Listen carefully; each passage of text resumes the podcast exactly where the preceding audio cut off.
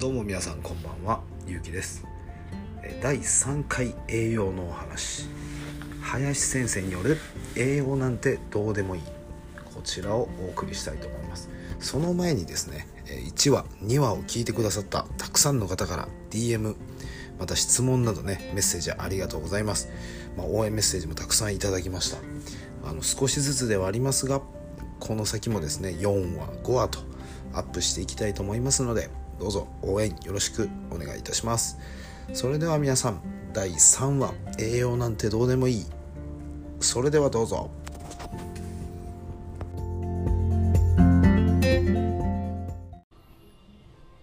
はい今日も昨日に引き続き、えー講師はですね林先生でございます。ご挨拶どうぞ。どうも。林ですえ昨日もよう喋りまくりました。林でございます。今日もよろしく。今日もよろしくお願いいたしますよろしくお願いします。よろしくお願いします。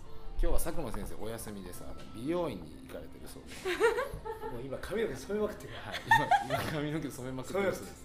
ではい代わりにですね今日はあの可愛いあのゲストがお越しいただいております。あの後ろでですね岩間先生が今踊っております。あのおかしい人って言わもうれてこんな感じで。皆さん元気ですか？やばいやばい。なんか GHC なんかおかしい団体 今日今日こここんなことやってます。えー、こそんな種れは類やってます。腸頸骨はこれほどたくさん連結している骨。うわーこんなことで体のバランスを取ることやってます。読めない。感じが漢字が。読めなかったですね読めない難しくて ちょっと中国かと思いました。あまりにも。はい、今岩間先生あちら行かれてですね、あのゲストの紹介です。はい。あ、はじめまして、林と申します。はい、よろしくお願よろしくお願いします。身内みたいということで、はい。昨日のまあ話めちゃくちゃ先生面白かったんですけど、はい。続いてですね、あの赤道直下の人たち、はい。マッチョだよねっていう。マッチョね。はい。すごいよね。はい。特にあのトンガだとかうん。まあアフリカなんていうのは赤道直下があって。でたくさん肉食べてたくさんカロリーとってバルクが上がるっていう、まあ、従来の近代的なボディメイクではなくてやはりたくさん食べれない特に、ね、肉なんていうのはスーパーとかそういうようなとこでちょいちょい買えるもんじゃなくてやはり島国だとか、まあね、トンガなんていうのはそうだしっていうなるとでもなんであんな強靭な肉体ができてんの？っていうとじゃあ芋を食べてか逆に言うと少ない量でもなぜか筋肉ができるっていうのはそれは腸の中の細菌の話であって。腸内細菌がまあ前回も言ったけれども日本人っていうか江戸時代の日本人も多分持っていただろうっていう。小さい中でも日本人は強靭だった。怪力を持ってたっていう人たちもいるし、まあ、そういうとこでいくとねやはり芋だとかやはり、ね、食物っていうもので筋肉を作る腸内細菌要するに窒素っていうものを体の中で作ることができた。それがあることによってねいわゆる草食系の動物で言ったら馬だとかね牛とかと同じようにあの人たちあの人たちっていうか動物はね草を食べて筋肉を作る、まあ、牛なんていうのは5つの胃袋を持つって言われてる非常に長い食べたものが非常に長い時間腸の中にいてその腸が腸内細菌によって発酵されて窒素を生み出す。その窒素からいわゆるプロテインまあタンパク質のいうアミノ酸を作り出して筋肉の元にしてきた。だからいわゆる草を食べてても馬だ牛だは筋肉ができちゃうんだよね、でも人間はって言ったら肉だとか、まあ、雑食ってよく言われてるけれども、まあ、そういう中ではやはり赤道直下の国の人たちっていうのは逆に言うとそういう効率のいい腸内細菌を持っている。で今の日本人はほとんど持ってない。そうなんですよ。昨日そこまでね、一気にギュッと話してもらいました。ね。はい。また細かい話はあのセミナー、そセミナーに来てもらって、そういうことよ。そう。で昨日すごく面白い話を最後にぶっ込んできたんですよ 綺麗になりたかったら腸を休ませろそう。って言い出して。綺麗になりたかったら？はいうん。そうなん。ですよ絶対そう。でその話を昨日の時点で全部喋りそうになられてたんでちあょっとそれは一回待ってくださいいやあので今日の大題は腸を休ませろ。そこ。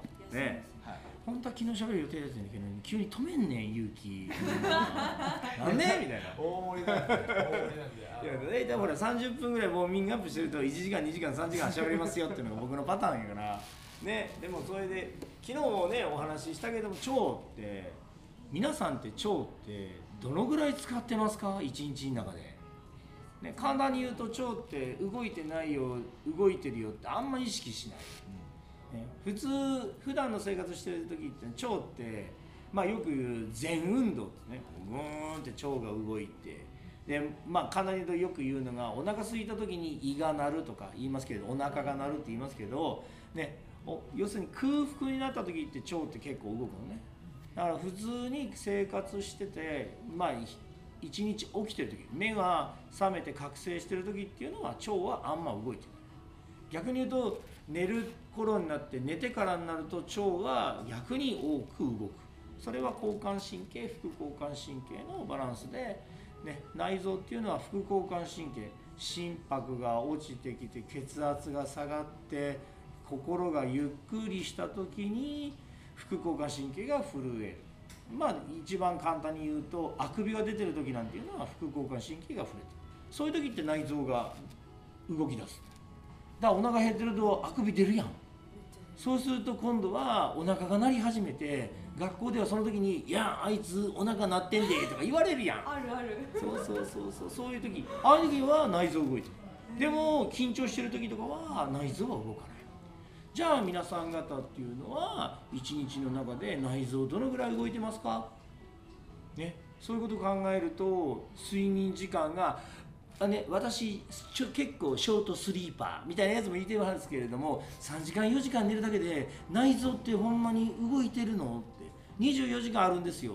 その中の3時間4時間だけで内臓がきれいになりました。簡単に言うとうんこ大量に出ました。なんてことはありえない。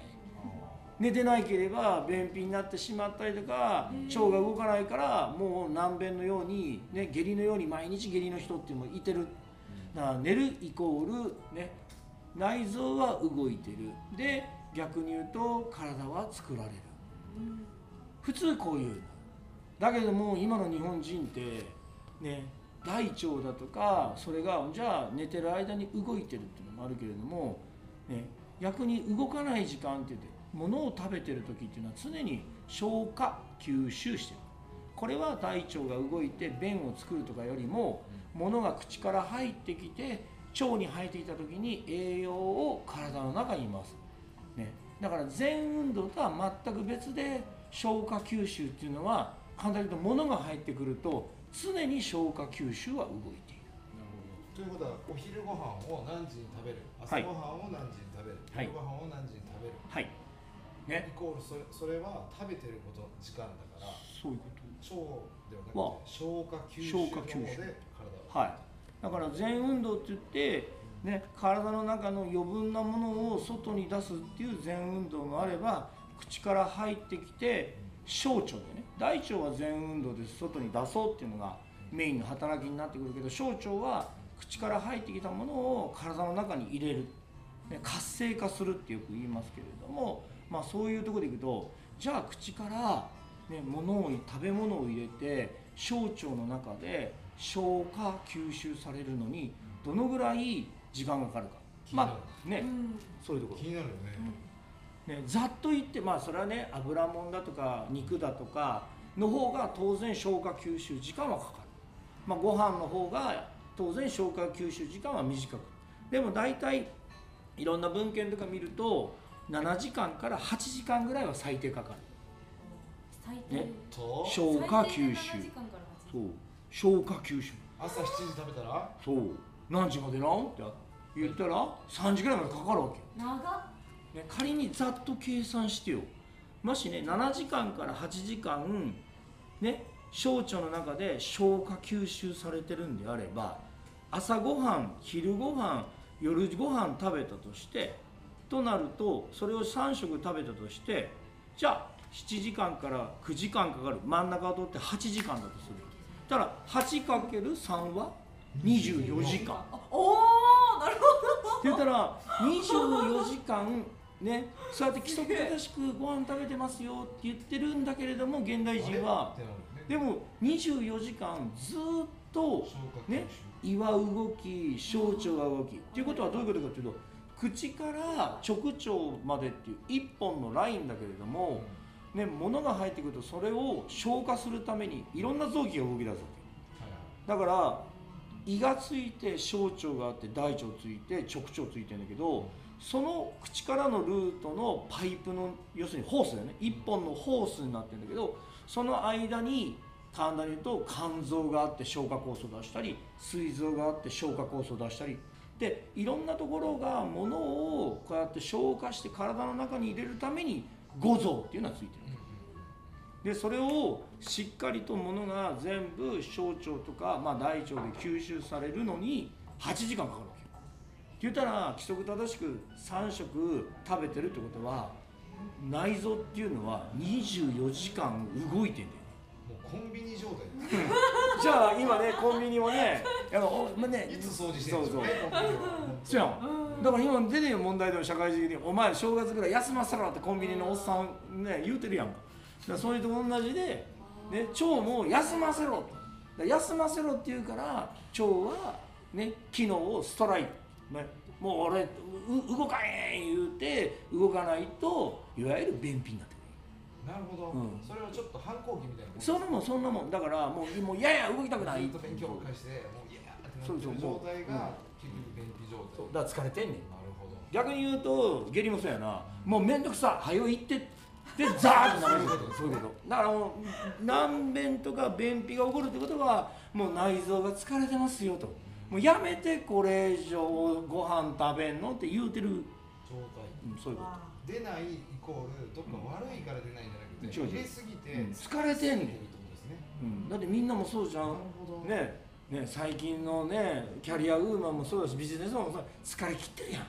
ね、エスカレーターと階段登る朝、ね、目覚めてこう朝食も食べて普通やったら元気満タンやねん。したらね階段登っていこうと思うけどずーっとエスカレーター待ってるって。あれと同じじゃん腸も。もうみんなもずーっと疲れてんねん。今イメージできた、うん。みんな疲れてんねん。イライラするんで、うん。自分階段気よく自分のペースで行ける階段を選ぶうんんですああね。邪魔にならないから人は。うん。行きたい方を邪魔するじゃないですか、エスカレーターでも並んでても。だからこ階段の方が自分の行きたいペースで行けるんで。うん。ね、昨日のあの話じゃないけどね渋滞するってね。みんなが行く方はね。そう渋滞する。そう正解だったとしても結局みんなが同じ方向を向くと、うん。同じ道を通ると必ずどんなに便利でも渋滞するんですよ。高速道路だから口から入ったものってのはもう必ず、ね、人間っていうのはどこも渋滞渋滞っていうか横道それへれもうまっすぐまっすぐしか行けない、出口までうん。ね、なのにみんな同じ方向に行ってねそれもやっと消化吸収終わったと思ったらまた食べてんだよ。やつが来てるからね。そう次のやつが来てでまた来てる、ね、だから3食食べてて8時間かかるとして24時間。じゃあこれで間食食べました。ね簡単に言うとスタバ行ってコーヒーだけ飲んだらええのになちょっとしたサンドイッチ食べましょうとか言って間食するやん。したら腸っていうのは24時間の中で消化吸収できなくなってくる。したらそれがタブついてきてで腸の中でこうタブつくから消化吸収できなくてタブつくじゃん。でそこに昨日も話したけど人間の体温っていうのは37度やで。はいはいなあ普通冷蔵庫って言ったら物が腐らないようにって8度とかね冷やすやんだけどあなたコンビニで37度のね冷蔵庫におにぎり置いてあったらどう思う？って。腐ってんねんこれ。って思うやん。っていうことは食物がずっと滞ると人間の体の中の食物食物のガスは腐り始めんねん。だからガスが出てくる。そのガスが、まあ、くっさっう。うわうん、そう我慢してると我慢しててねおならが出なくても皮膚から出てくる。で最悪口から出てくるね肌もアレルギーあんまりよくない。だから腸は、ね、今乳酸菌だなんだかんだっていろいろと成長剤ってあるけれどもそれを飲むだけでも腸はしんどいねんな、実はですよね、うん。せやったらしようと思って口にまた入れることでそうそうそう。余計疲れちゃう。そうじゃなくて休ませるんであれば空腹にしてあげて寝かしてあげる寝ることによってね、全運動が動いて体の中にいら余分な水を抜いてもうたりとか、ね、いらん食物のカスを早く便として出そうとするやん。なのに現代人はねえへんし食べるもの食べてたら腸はおかしくなるしそうするとねなんか自然とどんどんどんどんむくみが起こり冷えが起こりそして太ってくるっていう現象が当たり前のように起こるってこと。先生ここで質問です、とはい。あの腸を休ませるイはい。コールはい。ポイントはいくつあります？本当に言うと絶食ですねまず。まず絶食、はい、で絶食、うん絶食っていうとねまず言えるのがよくまあ一日全部絶食する。あれはやっぱ体的には負担かかるしストレスもかかる。だから、ね、簡単に言うと24時間を2つで割りましょうよと。はい。僕の考えね。半分は物を食べない時間半分は物を食べてもいい時間。だから言うと朝仕事前に7時に朝食食べたら夕食は7時までには終えとこう。なるほど、だからサラリーマンの方だとかキャリアウーマンの方だったらいや7時には朝食食べれるけど夕食食べれないでしょ。せやったら夕食は軽く済まそう。そうすればカロリーも下げられるし腸も負担がかかんない。だから僕は2日ないしは3日に1回でいいから夕食抜けよと。それで寝るだけで十分体が変わるよ。って朝しっかり食べていいそうそうしっかり食べて夜もあ昼もしっかり食べて夜はしっかり食べない、うん。まあ、食べたいんであれば軽く食物繊維系とかね。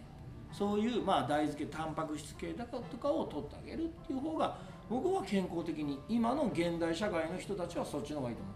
取りすぎやん日本人は結構こうまあ勤勉だからビタミン剤とか、ね、ミネラルだとかいろんなものを真面目に取ってるけども内臓はそんな簡単に処理はできないよってこと。口の中に入れたら。これよく言われるファスティングってやつですねはいそうです。ファスティングですね。だからよくあのプチとかよく言ってますけどそんなことよりもこういった形のまあ仕組みを作って仕組みを作る。要するに生活を作ってだからね簡単に宗教の中であってもねイスラム教の中でラマダンってあってあれは体を休ませましょう。ないし体の中にいらないものを外に出しましょう。あの考えは教えはすごいと思う。やはり。理にかなってる。理にかなってる。やはり日本人は今日本人というか先進国の人たちは食べ過ぎる。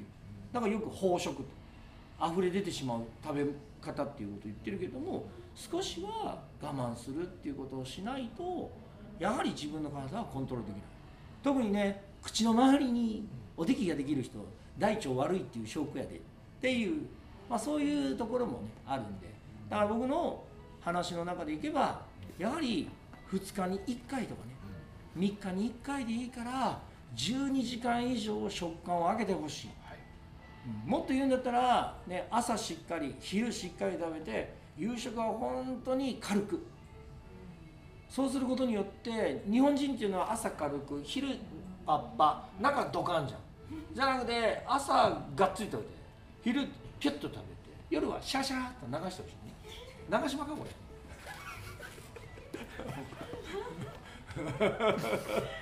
まあそんなところで、私の。今日のね腸を休ませろというタイトルなので、まあ綺麗になりたければ腸を休ませろってことなんですけど腸を休むと、はい。